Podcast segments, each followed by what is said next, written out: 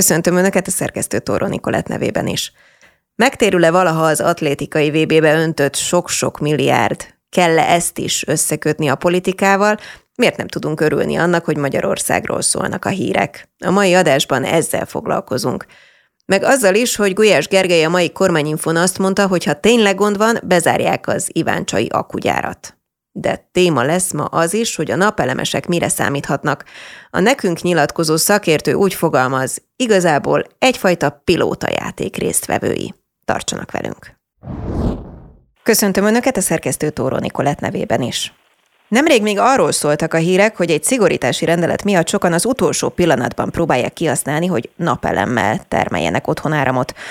Azóta is sok a bizonytalanság, most pedig az Energiaügyi Minisztériumban átszabják a napelemes elszámolási rendszert. Hogy mit jelent ez, ezt is átbeszéljük. Balog József energiapiaci szakértővel köszöntöm. Jó napot kívánok! Fokozódik a bizonytalanság, vagy igazából most kapnak valami biztosat azok, akik egyébként napelemet használnak? Hát én azt mondanám, hogy Magyarországon sajnos a napelem fejlesztés az átalakult ilyen pilóta játéká tavaly, ugye 2022. október 30-a volt a határidő, ameddig bárki beköthetett napelemet a rendszerbe. Úgyhogy az történt, hogy 2016-ban volt olyan 21 ezer háztartási körülbelül, jelenleg járunk olyan 189 ezernél. Tehát ez, ez egy ilyen napelemtelepítő ország lett, itt mindenki napelemmérnök lett és, és energiaszakértő, Valójában viszont itt őrült problémák vannak elrejtve emögött a pilótajáték mögött. Ha nem bánja, akkor felvetnék néhány ilyen problémát. De a legfontosabb az az, hogy az áramszolgáltatók és a fogyasztók érdeke nem egy, tehát nincs, nincs érdekegyesség. Az áramszolgáltató azt szeretné, hogy az ő rendszerét használják, és azért fizessenek rendszerhasználati díjat, a fogyasztó pedig azt szeretné, hogy saját magát ellássa, és senkinek ne fizessen semmit, hanem ebbe a pilóta játékban megszerzett napelemei után fizeti a kölcsönt. Na most, azért, hogy a, a, az áramszolgáltatóknak egy kicsit jobb legyen, ugyanis Magyarországon az a szomorú helyzet van, hogy az egyetemes szolgáltatás az 100%-ban állami, de az áramszolgáltatásban bennmaradt két magáncég. Nem nevezem meg őket, a fogyasztók vagy a hallgatóknak legyenek is érdekesség, hogy megtalálják-e. Az a lényege, annyit súgok az egyik, az éppen a közelmúltban jaktozott egyet. Tehát az történik, hogy Magyarországon 2022. július 1-én egy pénteki napon egy olyan hungarokomot csináltak, amit Európában még sehol nem láttam, az áramárát az energiaválság kellős közepén lecsökkentették, de a rendszerhasználati díjat megemelték. Ugye ezzel azok jártak jól, az a két magáncég, aki ebben a, a, a versenypiac szférában benne van. Miért fontos ez a napelemeseknek? Mert utána jött az, hogy felfüggesztették a napelemes, napelemes bekötéseket, ugye 2022. október 30-án, ugyanis aki saját magát ellátja, nem használja a rendszert, tehát a, a, az áramszolgáltatók potenciális bevételtől esnek el. Tehát itt az első probléma, hogy a fogyasztók teljesen más szeretnének, és a szolgáltatók. A második probléma pedig az, hogy Magyarországon sajnos nagyon rossz a megújuló energiatermelés szerkezete. A, a, a napelem az jelenleg nagyobb, mint az összes többi együtt, tehát a szél, a biomassa, stb olyan 55 százalék, viszont ez a hatalmas napelempark az összes elfogyasztott magyar áramnak csak a 13 százalékát tudja megtermelni. Tehát valamit csinálni kellene ezzel is, hogy ne a napelemet nyomja tovább a, a szabályozó testület meg a tisztelt kormány, hanem be kellene indítani a szeles erőműveket, kellene támogatni különösen a biomasszát. Ugye a biomassa azért érdekes, mert nem időjárás függő. Ha nem süt a nap, ugye a napelemek nem csinálnak semmit. Ha nem fúj a szél, a szélmalom nem csinál semmit, de a biomassa tud menni. Tehát körülbelül ez a két probléma van elrejtve emögött a szaldózás mögött, és ettől függetlenül én, én megismétlem, mondtam az elején, én tényleg nagyon sajnálom, akiket ebbe belerángattak, ezt a 189 háztartást, mert én azt gondolom, hogy ez ilyen pilóta játék volt már a vége. Itt mindenki azt hitte, hogy ingyen áramhoz jut, mindenféle kockázat nélkül. Egy árupiacon nincs olyan, hogy ingyen ebéd. Ha valami olcsó, annak valami oka van, és mindenki valamilyen eh, kockázatot vállal, ebben az esetben szabályozási kockázatot, amiről sajnos ezek az emberek nem voltak tájékoztatva. Na igen, mindjárt belemehetünk részleteiben is, de kérem, hogy adjon nekünk egy képet, mert nekem nincs napelemem, meg olyan ismerősöm sincs egyébként, aki ezt használja. Külföldön viszont azt látom, hogy ott olyan teljesen evidens az, tehát ahogy csak átlépem az országhatárt, hogy szélerőművek vannak, hogy a házak tetején napelemek vannak, szóval külföldön ez hogy működik, és mitől nem működik ez nálunk? Tehát Magyarországon azért nem működik, mert a, a, a 2011 óta Magyarországon nagyon-nagyon nehezen lehetett csak újabb szeles erőművet építeni, 2016-ban pedig hoztak egy olyan szabályozást, amivel szándékosan egyszerűen lehetetlenítették a szeles erőművek elterjedését.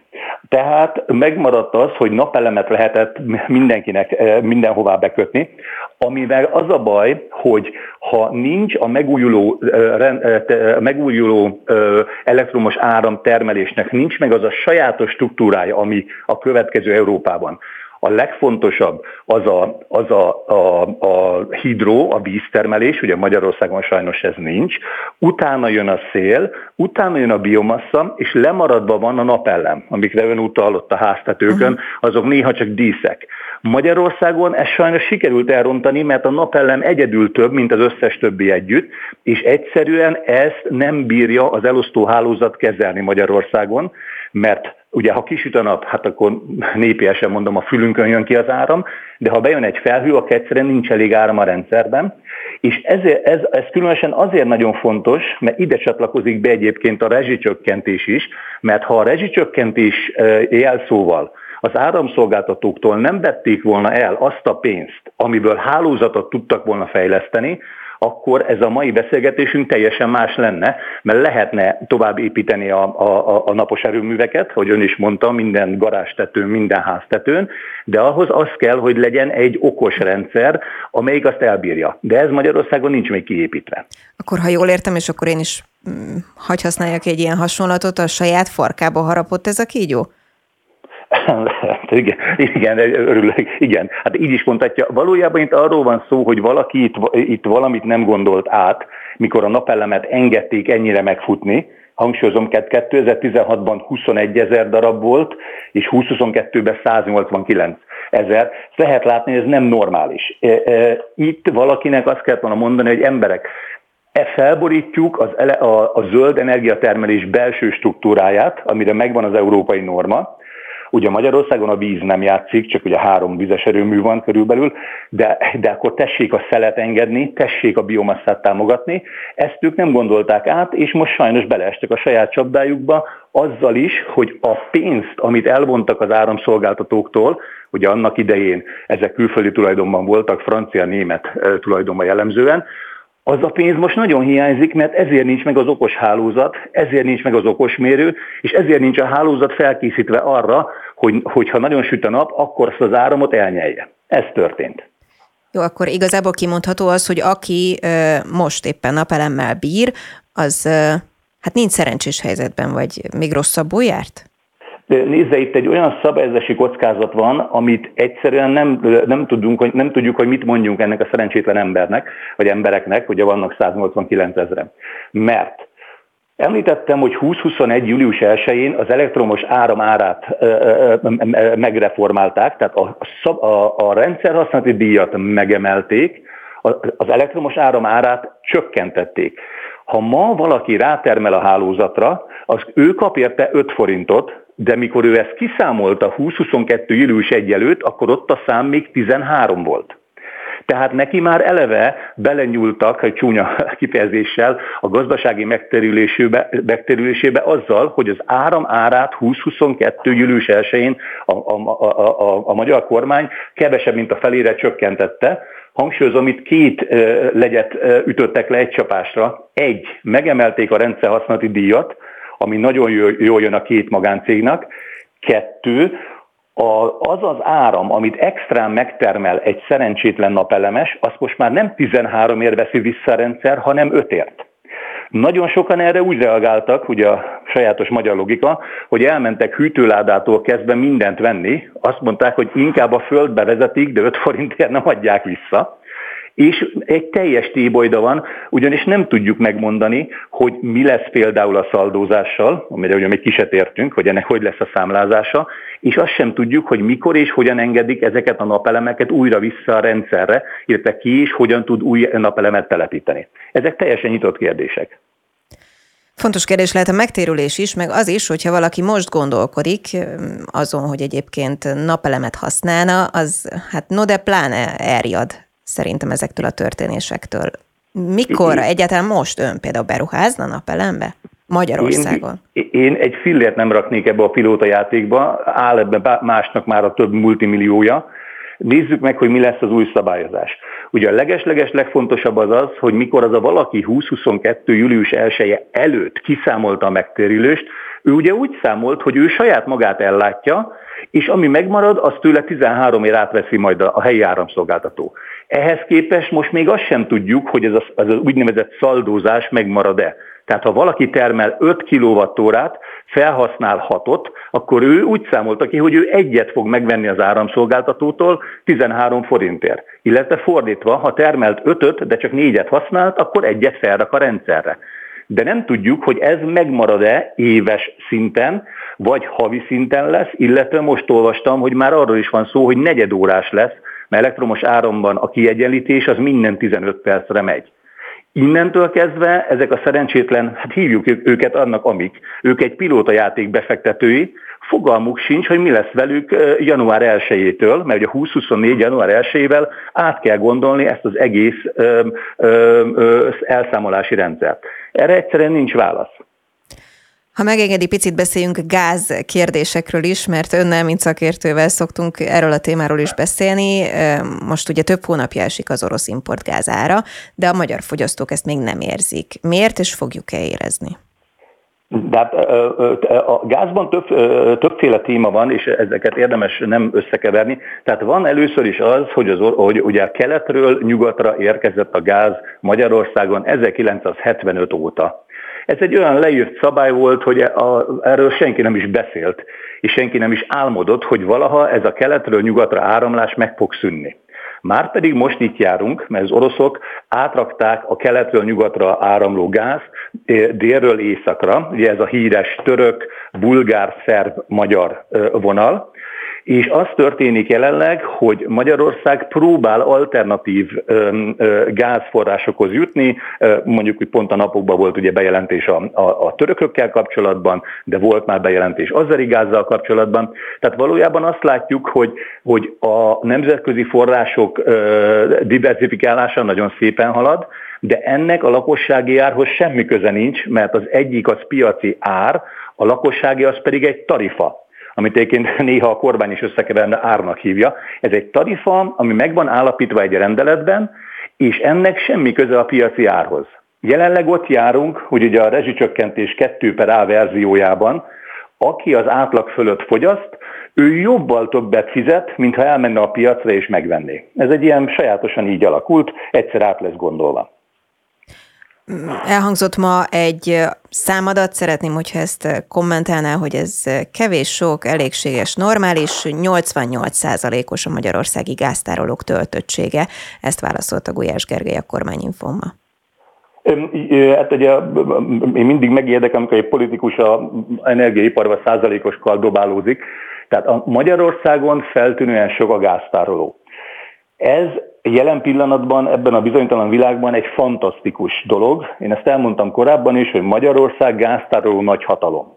A szerbek itt tárolnak gázt Magyarországon, mások is ide járnak bértárolni, ez nagyon-nagyon jó. Szerencsétlen volt, mikor tavaly előtt felmerült az az ötlet, hogy az egyik gáztárolót be kellene zárni. Hála Istennek arra az ötletre azóta se hallunk, hallunk semmit. Tehát Magyarország esetében, ha azt mondom, hogy 88 százalék, mihez képes 88 százalék, tehát ez a hatalmas tároló majdnem tele van, nagyon-nagyon jó hír.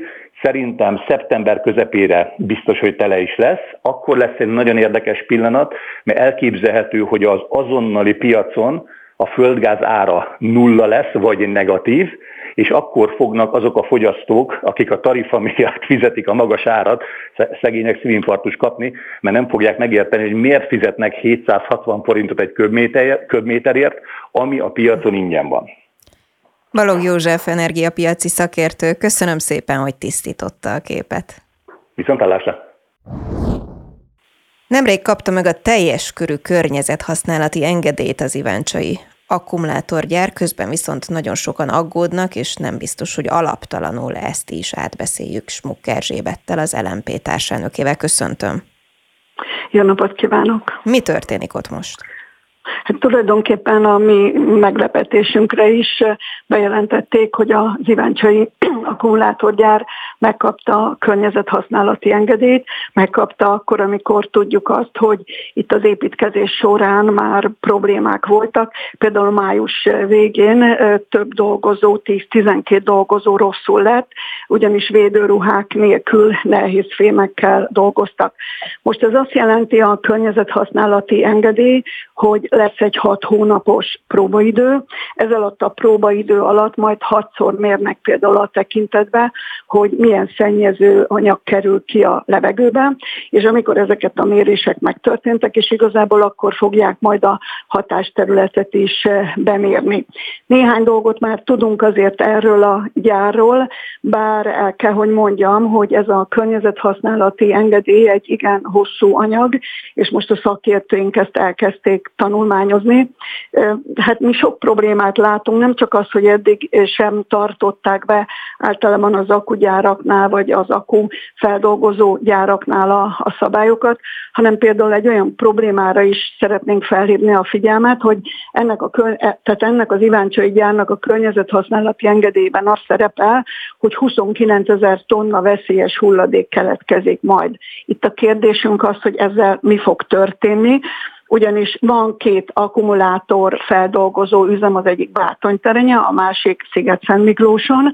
A Bátony terenyeit azt éppen most függesztette fel a hatóság, nem tudjuk, hogy mennyi ideig, amíg majd bizonyos feltételeknek nem tesz eleget, és uh, ugyancsak problémákat látunk a Sziget-Szent Miklósi akkugyár feldolgozó üzemnél is, tehát itt számos kérdést van, hát amit majd tanulmányozni fogunk nyilván mi is, hogy, hogy ebben az akkugyárban mennyi vizet fognak például elhasználni, és honnan fogják a vizet biztosítani, vagy például mennyi energia szükségeltetik, ugyanis azt tudjuk az akkumulátorgyárakról, hogy nagyon vízigényesek, nagyon energiaigényesek, és veszélyes anyagokkal dolgoznak.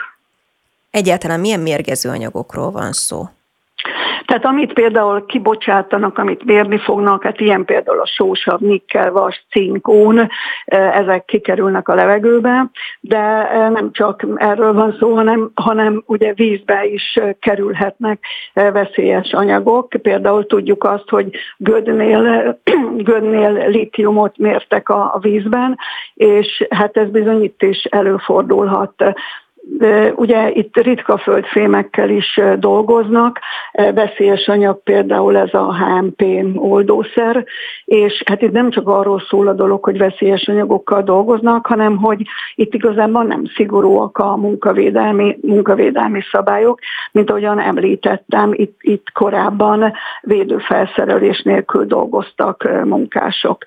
Tehát ebben a gyárban is, illetve hát az előkészületekben, mert a próbaidő majd csak most kezdődik, de hát azt látjuk a másik két akugyárban is, a Gödiben is, és a Komáromiban is, és a, hát a, az akkumulátor rész alkatrészgyártó üzemekben is, és ebben a hulladék feldolgozóban is, hogy nagyon-nagyon sok a probléma, sok a munkavédelmi, nem tartják be a szabályokat, és a hatóságok sajnos nem állnak a helyzet magaslatán. Golyás Gergely a mai kormányinfón úgy reagált, hogy be fogják zárni az iváncsai akugyárat, hogyha nem tartják be az előírt szabályokat, tehát igazából megnyugtatott mindenkit. Hát igen, látjuk azt, hogy a politikai akarat az mennyire erős, hogy Magyarország akkumulátor nagyhatalom, pontosabban akkumulátorgyarmat legyen. Itt tulajdonképpen a politikai nyomás az eldönt mindent, és nekünk például nekem egyáltalán nincs nagy bizodalmam például a környezethasználati engedélyek iránt sem, mert ezek politikai megrendelésre készülnek, tisztelet természetesen a, a jó szándékú szakértőknek, de a végeredmény az, hogy ezeknek a környezethasználati engedélyeknek azt kell bizonyítani, hogy ezek a gyárak alkalmasak. Hát gondoljunk csak a, a, akkor az iváncsaira, hogy május végén volt itt egy, május végén volt itt egy baleset, rendre meg, meg, meg nem tesznek eleget a, a megfelelő szabályozásnak, és mégis, mégis kiadják az engedélyt. A, a május végi baleset után volt egy közös ellenőrzés munkavédelmi és foglalkoztatási felügyelet részéről, és például ekkor derült kíváncsán, hogy veszélyes anyagokkal is dolgoznak, ezért kaptak az Iváncsai gyár 14 milliós bírságot. Rákeltő anyagok vannak jelen, tehát nem sajnos a, a bizodalom nem véletlen, hogy az emberek azt követelik például a Sziget-Szent Miklósinál is, és a bátonyterenyei akkor feldolgozás, feldolgozó üzemnél is, hogy ezeket a gyárakat be kell zárni, és az LNP-nek is az az álláspontja, hogy felül kellene vizsgálni bizony a szabályozási eljárásokat, de különösen az ellenőrzést, a bírságok mértékét. No, hát a nevetséges összegek vannak. A kormányinfon pont az RTL kérdezte meg egyébként ezt Gulyás Gergelytől, hogy elég magasak-e a kiszabad kiszabott bírságok, és erre ő úgy reagált, hogy itt meg kell vizsgálni annak a lehetőségét, hogy megemeljék egyébként ezeket a bír, bírságokat, de a hatóságnak amúgy most is van eszköze, hogyha be akar zárni egy gyárat, és ezek nagyon szigorú szabályok, hiszen az EU-tól vettük át a világ legszigorúbb szabályai. Hát ez csak fényezése a hazai, hazai szabályoknak. Azt azért látjuk például Németországban, hogyha töredékére, tehát megszegik valamilyen szabályt, akkor ott nagyon komoly büntetés van, vagy akár tényleges bezárás. Itt például azt tudom mondani, például a Bátony terenyei gyár esetében, hogy összesen eddig 100 millió forintra büntették, ez hat alkalom volt, az utóbbi volt egy 31 milliós tétel, miközben most már milliárdos nyereségük keletkezik. Tehát egyáltalán nincsen összhangban az, hogy mekkora a nyereségük és mekkora büntetés fizetést kapnak, és az embereknek, az ott dolgozóknak a egyrészt az egészségét mennyire veszélyeztetik, hiszen rákkeltő anyagokkal dolgoznak, másrésztről pedig az ottani környezetet, környezetnek a minőségét milyen mértékben rontják. Tehát egyáltalán nem arányos, ez gyakorlatilag beilleszkedik a kormánynak a koncepciójába, hogy minél több akkumulátorgyár, minél több akkumulátor alkatrészgyár legyen Magyarországon, de hát majd például arra se kaptunk még választ a kormánytól, hogy a selejtes akkumulátorokat, nem csak azt, ami most keletkezik, ugye a Samsung, a Komáromi akkugyártás során, hanem majd amikor vissza kell venni a gyártói felelősség alapján az elhasznált akkumulátorokat, mi a csodát fogunk csinálni. Mindenhol akkumulátor, illegális lerakók lesznek, mint ahogy például most az Ikladon, ugye találtak ilyen illegális hulladéklerakót, vagy Abassár. Hát több, több ezer tonna illegális hulladékot találtak, amiben nyilván selejtes akkumulátorok és más veszélyes anyagok voltak. Sokszor éri a kritikusokat az a kritika, hogy igazából ez az egész, ez pánikkeltés az akkumulátorgyárak körül, hiszen hogyha betartanak minden fontos szabályt, akkor ezek megbízhatóan működnek, és ennek hatására egyébként, vagy hogyha elkészülnek ezek az akugyárak, akkor Magyarország Európa második legnagyobb ilyen gyár nagy hatalma lehet, ami gazdasági szempontból brutálisan kedvező lesz nem jövőre, hanem a következő mondjuk egy évtizedben. Röviden erre hogyan reagál? Tegyük, tegyük fel, hogy minden szabályosan működik, mindent betartanak. De hát akkor is nagyon nagy a probléma, mert nagyon nagy a vízigényük, nagyon nagy az energiaigényük, és nagyon nagy a területigényük ezeknek a gyáraknak. Jellemzően vagy zöldmezős beruházásként valósulnak meg, vagy értékes termőföldet vesznek el. A vizet pedig, mivel Magyarország egyébként eléggé vízhiányos, vízhiányos ország, ezt mindenféle kutatás kimutatja, akár a Magyar Tudományos Akadémia, vagy hogyha más mm. ilyen európai típusú kutatás készül, akkor a vizet nem itt kell elhasználni, nem akkugyárakba kell elpocsékolni, hanem akkor sokkal inkább például a mezőgazdaságban lesz szükség, mert előbb-utóbb a mezőgazdaságban nem exportálni fogunk, hanem importra fogunk szorulni, és élelmiszerválságnak néz elébe a világ, ami Magyarország számára is, Magyarországi, Magyarországra is vissza fog hatni. Tehát ezek egyszerűen elfogadhatatlanok. Smukker Erzsébet, az LMP társelnöke. Köszönöm szépen. Köszönöm szépen. Szinte másról sem szólnak a hírek szerintem, aki nem követi, az is tudja, hogy éppen mi történik, és hogy hol tart a VB most éppen. Szabados Gábor sportközgazdász van itt velem telefonon, köszöntöm. Jó napot kívánok, üdvözlöm a hallgatókat. Úgy fogalmazott, hogy igazából teljesen szubjektív, hogy megtérül-e az atlétikai VB 315 milliárdja. Mit ért ez alatt? Nagyjából azt kell ez alatt érteni, hogy amíg a kiadásokat nagyon jól látjuk, mert az nagyon jól mérhető, addig a hasznok, és szándékosan hasznokat mondok, nem bevételeket, addig a hasznok jóval kevésbé számszerűsíthetőek, és hát valóban egy szubjektív értékítélet is tartozik hozzá, hogy mennyit érez meg nekünk. Tehát kezdjük ugye, itt említette a 315 milliárd forintot, ennek ugye a legnagyobb része nyilvánvalóan maga az atlétikai stadion, ez 246 milliárd forint körül van, amennyibe került ez nekünk.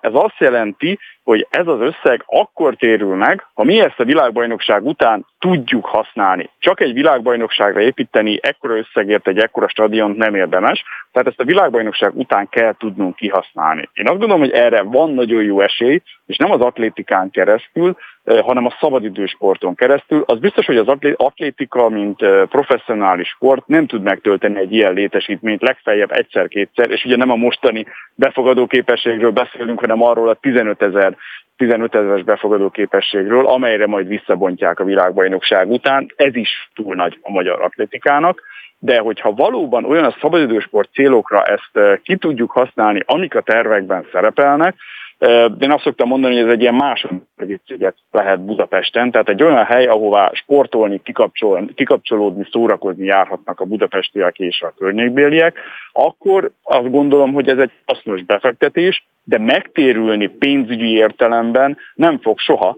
mert olyan bevételei nem lesznek, amiből azt a 246 milliárd forintot valaha visszakapjuk, még azt is kétlem egyébként, hogy fent tudja tartani magát a létesítmény, hiszen nem tud befogadni olyan rendezvényeket, mint a Puskás Aréna, amelyik ugye képes fenntartani magát, hanem ennek a fenntartására is kell majd közpénzt áldozni, de ha megvalósul az a cél, amiről beszélünk, hogy tényleg a világban szabadidő központtá váljon, amiről itt én beszéltem, akkor szerintem ez mondható egy megtérülő beruházásnak, mert egy nagyon fontos társadalmi, társadalmi hasznosság jelentkezik. Még egyszer mondom, ebbe viszont van egy szubjektív értékítélet, hogy kinek mennyit ér az meg, hogy Budapesten létrejön egy ilyen központ. Na igen, ez felbecsülhető-e? hogy mekkora értéke van presztízsben, meg így kvázi országmárkában, vagy országimásban, hogy Magyarországon van egy ilyen esemény. Ugye ha e- ezzel a kérdéssel ugye most már tovább lépünk magának a világbajnokságnak a megrendezésére, az nagyjából 70 milliárd forintba kerül, és ha ezt nézzük, akkor megint az a helyzet, hogy vannak olyan bevételek, hasznok, amelyek jól számszerűsíthetőek. Konkrétan ugye ide azt szoktuk említeni, amikor ide érkezik több mint 50 ezer szurkoló külföldről, ezt tudjuk, hogy legalább 50 ezeren vannak, több rakéta, több ezer sportvezető, újságíró, és ők nyilván itt Magyarországon elég sok pénzt elköltenek. Ez nagyjából egy több tíz milliárdos tétel tekinthető, nem érje el a 70 milliárd forintot, és az ugye nem is az államkasszába vándorol közvetlenül, hanem a vállalkozásokhoz, ennek csak egy kis része adóvonzat, de ez egyfajta gazdasági élénkítésnek felfogható. Viszont a nagyobb része a hasznoknak, az valóban, ahogy ön is, ön is említette, az az országimázs, amit ez jelent nekünk, tehát amilyen képet Magyarország fest a világban magáról, ezáltal a világbajnokság által, az gondolom, hogy nagyon pozitív képet. Most ugyanezt a az országimás értéket, ugyanezt a marketing értéket mondjuk egy reklámkampányjal, hagyományos reklámkampányjal akkor elérni, biztos mindenki látott már televízióban olyan reklámfilmeket, amelyek turisztikai destinációkat népszerűsítenek például, ha ezt egy ilyen kampányjal akarnák elérni, legyártani a reklámfilmet, és főleg nemzetközi televíziós csatornákon futtatni, ez könnyen lehet, hogy jóval többe kerülne, mint az az összeg, amit itt most kvázi az országimázs fejlesztésre tudunk elfogadni ebből a 70 milliárd forintból. Tehát ilyen értelemben szerintem ez megint egy befektetés, ami megéri, de természetesen, ahogy itt az eredeti kérdés is szólt, ebben is, ebben is van egy szubjektív értékítélet.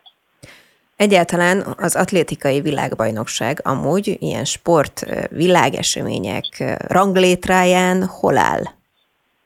Nyugodtan mondhatjuk, hogy az olimpiák és a labdarúgó világ és Európa bajnokságok után ez a legnagyobb, legnézettebb sportesemény.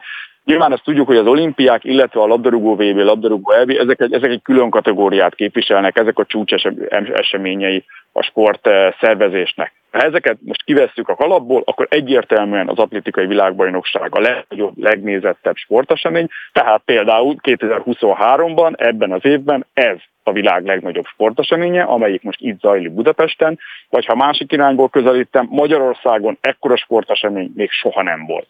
Tehát ez minden idők legnagyobb Magyarországon rendezett sporteseménye. Ezt nyugodtan mondhatjuk a sportolói létszám alapján is, ugye több mint 2000 atléta vesz részt, ennyien soha egyetlen magyarországi sporteseményen nem vettek részt eh, szerte a világból, profi sportolókról beszélünk eh, természetesen most nem szabadidősport rendezvényről, és az a nézettség, amit ez a világbajnokság jelent, televízión keresztül több mint egy milliárd nézője van rendszerint az atlétikai világbajnokságoknak, ez most a budapesti világbajnokság kapcsán is prognosztizálható, és a stadionban is nyilván ugye 30-40 ezeres nézőszám van minden nap, tehát ez is egy, egy nagyon komoly nézőszámot jelent a teljes kilenc napi programot figyelembe véve. Minden ilyen szempontból az atlétikai világbajnokság az első számú eseménynek mondható.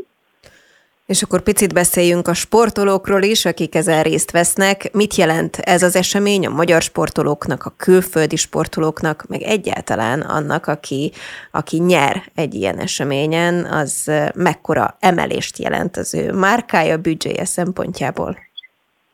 Az atlétikának a, világbajnokság egyértelműen csúcseseménye, nem csak azért, mert világbajnokság, és tudjuk, hogy általában a legtöbb sportágban az a csúcsesemény, hanem tényleg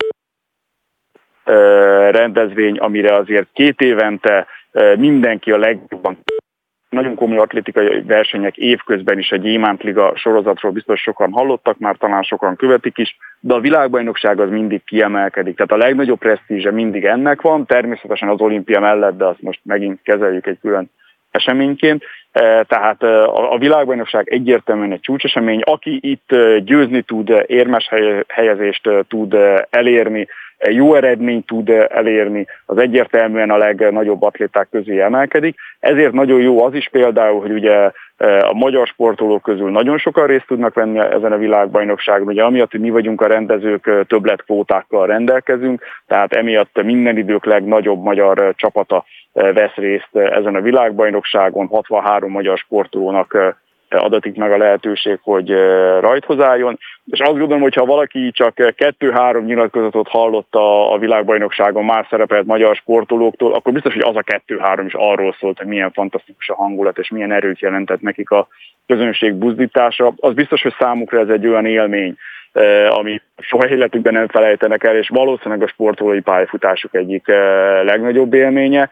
Ez, ez nyilván egy olyan járulékos haszna ennek a rendezésnek, ami azért eh, nem csak nekik fontos, mert természetesen nagyon szeretjük ezt a 63 sportolót, de nem azért eh, csináljuk ezt, hogy nekik jó legyen, hanem azért, hogy mindenki lássa azt, hogy milyen sportolónak lenni, milyen sportolni. Ha elkezdek most sportolni, elsősorban természetesen fiatalokra vonatkozik, akkor akár mi lehet belőlem, hogyha ezt jól csinálom, eh, és ilyen értelemben ezt az optikai vb nagyon jól össze lehet kötni a sportolás népszerűsítésével. Azért is fontos ezt hangsúlyozni, mert ugye olyan mozgásformákat látunk, elsősorban például a futás, amit mindenki el tud kezdeni, nem kell hozzá különösebb infrastruktúra. Sőt, a későbbiekben, ahogy itt ugye beszéltünk a, a stadion elkészültéről, akár ott az atlétikai stadion ban vagy környékén is lehet majd futni. Tehát tényleg azt gondolom, hogy ez is egy nagy előnye ennek a világbajnokságnak, hogy jól összekapcsolható a szabadidősport népszerűsítésével és az egészséges életmód népszerűsítésével.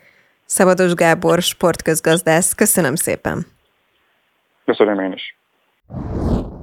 Azt már hallhattuk az imént sportközgazdász szakértőtől, hogy miért éri meg, vagy miért nem érheti meg mondjuk egy atlétikai VB gazdasági szempontból, vagy presztízs, vagy mondjuk Magyarország márkája szempontjából. De politikai szempontból mit jelent ez, és egyáltalán össze kell kötni mondjuk egy atlétikai VB-t a politikával, és nem együtt kellene örülnünk, ez is sokakat érdekel, erről is beszélünk Kele János közgazdásszal, a Momentum elnökségi tagjával. Köszöntöm! Jó napot kívánok, köszöntöm a hallgatókat is! Össze kell, vagy össze lehet, vagy össze muszáj kötni egyébként a sportot a politikával? Én azt gondolom, hogy a sport történetét ismerők előtt nem lesz nagy meglepetés az a kijelentés, hogy nehéz értelmezni a professzionális sportot a politikai kontextus nélkül. Tehát most napestig lehetne sorolni azokat a példákat, amikor korábban a történetben akár egy labdarúgó világbajnokság rendezése vagy olimpia rendezése összeért a politikával, hiszen a politika természeténél fogva használja ezeket a tömegrendezvényeket, vagy a nagy érdeklődésre számot tartó rendezvényeket, amilyen a sport, és amiben egyébként ugye a nemzeti büszkeség vagy a nemzetek közötti versengés, mint olyan elem megjelenik. Szóval szerintem ez egy hiú ábránd, és én nem is értek ezzel együtt. A egyet, a sport az egy nagyon fontos társadalmi kulturális kötőanyaga a modern társadalmaknak, meg egy nagyon fontos identitás és azonosulási pont is. Ez az egyik része a válaszomnak, a másik része a válaszomnak pedig az, hogy hát itt él Magyarországon, és 13 éve most már a, a NER, önmagát a NER-nek nevező rezsimben próbálja élni az életét úgy, ahogy az szerintem csak nagyon cinikusan és képmutatóan tudja azt mondani, hogy a sportnak és a politikának nincsen dolga egymásról, és az, hogy a kormány egyre másra rendezi, vagy rendezni ezeket a sporteseményeket, azok mögött nincsen politikai motiváció, de hogy nem van. No, mi a motiváció?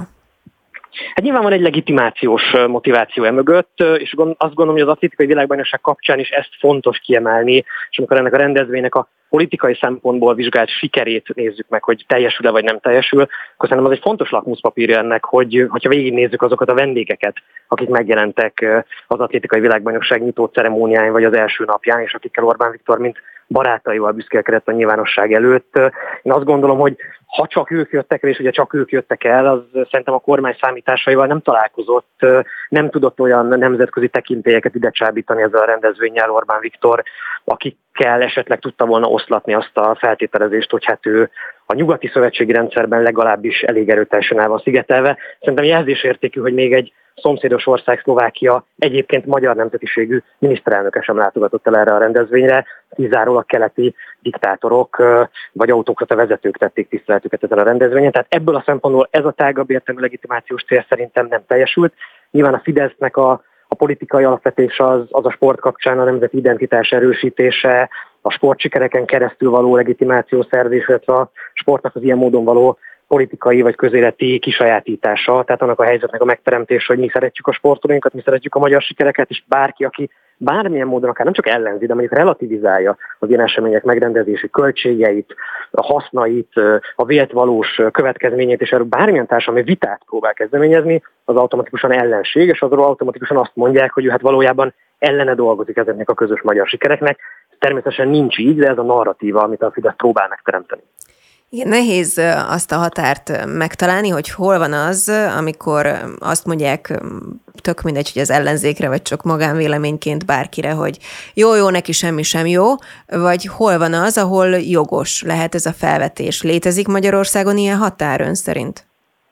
Hát nem nagyon létezik sajnos a nyilvánosságban ez a probléma, és szerintünk, és itt nem csak a saját véleményemet, hanem szerintem a Momentum közösségének a véleményét is tudom képviselni, hiszen mi ugye azzal léptünk annak idején a politika színpadára, hogy ne rendezzen úgy, vagy ne pályázzon úgy olimpiára Budapest, hogy erről nem zajlott le egy társadalmi vita ebben a városban, és hogy emögött nincsen egy jól látható, és azt a, a többséget a szavazatai útján is kifejező társadalmi támogatottság, a Fidesz pedig érdekes módon ebbe a, ebből a versenytől is megrettent annak idején, és azt mondta, hogy nem vállalja ezt a politikai vitát, nem vállalja föl annak az esetleges következményeit, hogyha nem tudja megteremteni mondjuk egy budapesti olimpia rendezés mögé ezt a társadalmi többséget, ezért meghátrált ettől a küzdelemtől, és azért nem is nyújtotta be a pályázatát Budapest az olimpiára. Szerintem ez jelzésértékű azt tekintve, hogy a Fidesznek meddig hasznos a sport, és hogyan hasznos a sport. Szerintem nagyon-nagyon szimbolikus volt ez a, ez a lépés annak idején, hogy föl sem merték vállalni ezt a társadalmi vitát a sportrendezvények megtartása kapcsán, holott, hogyha ők igazán biztosak a véleményükben, és igazán azt gondolják, hogy emögött komoly társadalmi többség van, akár Budapesten, akár országosan, akkor szerintem ebbe a versenybe, vagy ebbe a vitába akár bele is lehetett volna állni, viszont ez azt eredményezte volna, hogy egy egészségesebb közéleti, meg nyilvánosságbeli perspektíva alakul ki a sportról, meg a sport politikai társadalmi szerepéről. Tehát erről egy, egy sokkal komplexebb vita alakult volna, és ez nem volt a Fidesznek az érdeke, meg ma sem a Fidesz érdeke. És az atlétikai világbajnokság kapcsán is erről van szó. Tehát amikor az újonnan megválasztott városvezetés 2019-ben meglebegtette azt, hogy nem biztos, hogy ők egyébként szívesen látják ezt a rendezvényt Budapesten, vagy csak akkor, ha és ha és ez és ez is a feltételek teljesülnek, egészséges Budapest, diákváros, és így tovább, akkor a kormány ugye ebből nagyon gyorsan meghátrált, és mindent megígért, majd ezek közül az ígéretek közül végül semmit nem tartott be, abban bízva, hogy a városvezetés majd az idő előre haladtával már nem meri megtorpedózni ezt az eseményt, és végül is ez is történt. Így is lett. Meg kellett volna torpedózni? Én nem gondolom, tehát szerintem ez a, ez a hajó akkor elment, amikor a megválasztása után ezt az alkut megkötötte a, az a főpolgármester úr, illetve Ferencváros polgármester, ugye Baranyi Krisztina. Én nem állítom, hogy ez egy hibás alku volt, valószínűleg a szükségesnél jobb hiszemmel közelítettek a kormány álláspontjához, de ennek akkor volt relevanciája az esemény előtt egy évvel, fél évvel ezeknek már valójában nincs relevanciája. Szerintem jól döntött például akkor is a főpolgármester amikor elment erre a megnyitóra, és ha már itt márkaértékről beszélünk, nem tudom mi hangzott el az előző beszélgetésben, de azért azt ne felejtsük el, hogy itt a Budapest márkanév, mint olyan szerepel kiemelten a világ sajtóban. Szerintem a Budapest márkanév, mint olyan jelenleg erősebb is, mint a Magyarország márka név. Nehéz ezt mérni, de ugye a magyar kormány megítélése azért a Magyarországnak, mint márkának az értékét szerintem jelentősen rontott a bizonyos piacokon. Lehet, hogy Katarban, meg Türkmenisztánban éppen javult a megítélésünk, vagy Fehér Oroszországban, de mondjuk már Lengyelországban valószínűleg rendkívül sokat romlott, nem beszélve a még nyugatibb helyeiről mondjuk Európának.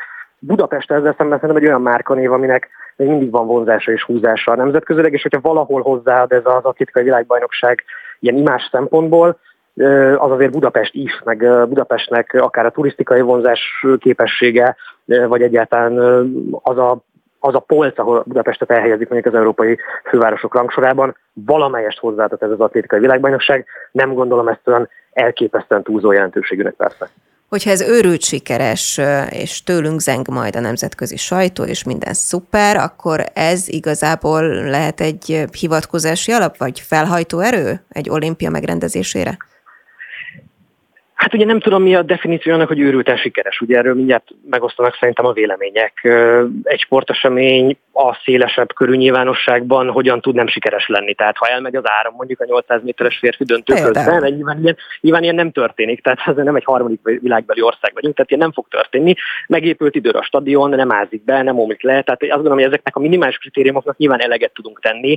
Ami mondjuk itt a hatástanulmányban szereplő számokat illeti, hogy azok teljesülnek-e, vagy hogyan teljesülnek, abban én rendkívül szkeptikus vagyok. Elég megnézni az úszó világbajnokság kapcsán, amiket ugye most már sorozatban rendez Magyarország, de mondjuk gondoljunk a legelső 2017-esre, ahol szerepeltek bizonyos számok előzetes hatástanulmányokban, és hát a valóság aztán később a köszönő viszonyban nem volt ehhez képes, de legalább még évekkel később is fokozatosan és folyamatosan drágult az esemény. Én azt gondolom, hogy ebből a szempontból a sikeresség az egy nagyon szubjektív mérce. Nyilván azt gondolom, hogy ha ezt Magyarország és Budapest lehozza a probléma nélkül, amire komoly esély van, az mindenképp egy, egy ebből a szempontból kipipálható kis, kis dobozka, de mondom például a diplomáciai szinten a kormány szerintem nem ért el a céljait ezzel az eseménnyel. Majd megnézhetjük a tévés nézettségeket, én azt gondolom, hogy az atlétika ott azért komoly problémákkal küzd a globális piacon más sportágakkal összehasonlítva, kevesebb most a szupersztár, nincs egy Usain Bolt. Szóval ezek, és ezek azért kívülesnek mondjuk a kormánynak vagy a rendezés a házigazdáinak a, a hatókörén, hogy ezt befolyásolják. Nyilván erről is kialakul majd egy élénk társadalmi vita, aztán meglátjuk, hogy ebből ki milyen közéleti konzekvenciákat von le. Kelle János közgazdász, a Momentum elnökségi tagja. Köszönöm szépen a beszélgetést. Köszönöm szépen én is.